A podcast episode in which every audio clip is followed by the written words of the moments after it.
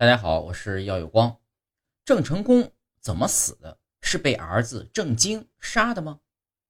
最近啊，很多人对这个郑成功的死比较感兴趣，很多人都想知道郑成功的死到底是什么原因。很多人呢说郑成功是被他的儿子郑经杀死的。那么这个说法到底对不对呢？又有什么历史证明呢？郑成功根据历史资料记载。他是突发疾病，然后过了六天就突然去世了，并不是被谁杀死的。但是你说郑成功被他儿子郑经间接的杀害了，也是没有什么毛病的。那么这个郑经到底是怎么害死这个郑成功的呢？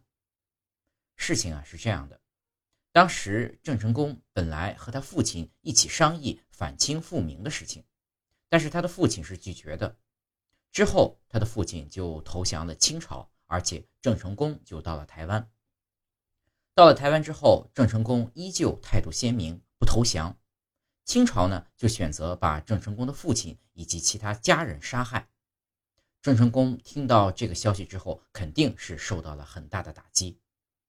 好在在沿海地区的大儿子他们还活得比较好。有一天，大儿子郑经送来消息，说他生了一个儿子。郑成功这下有孙子了，还是比较高兴的。于是呢，就送了很多金银财宝给郑经。但是事情的真相并不是这样的。后来，郑成功原配老婆的亲家公把事情真相告诉了郑成功。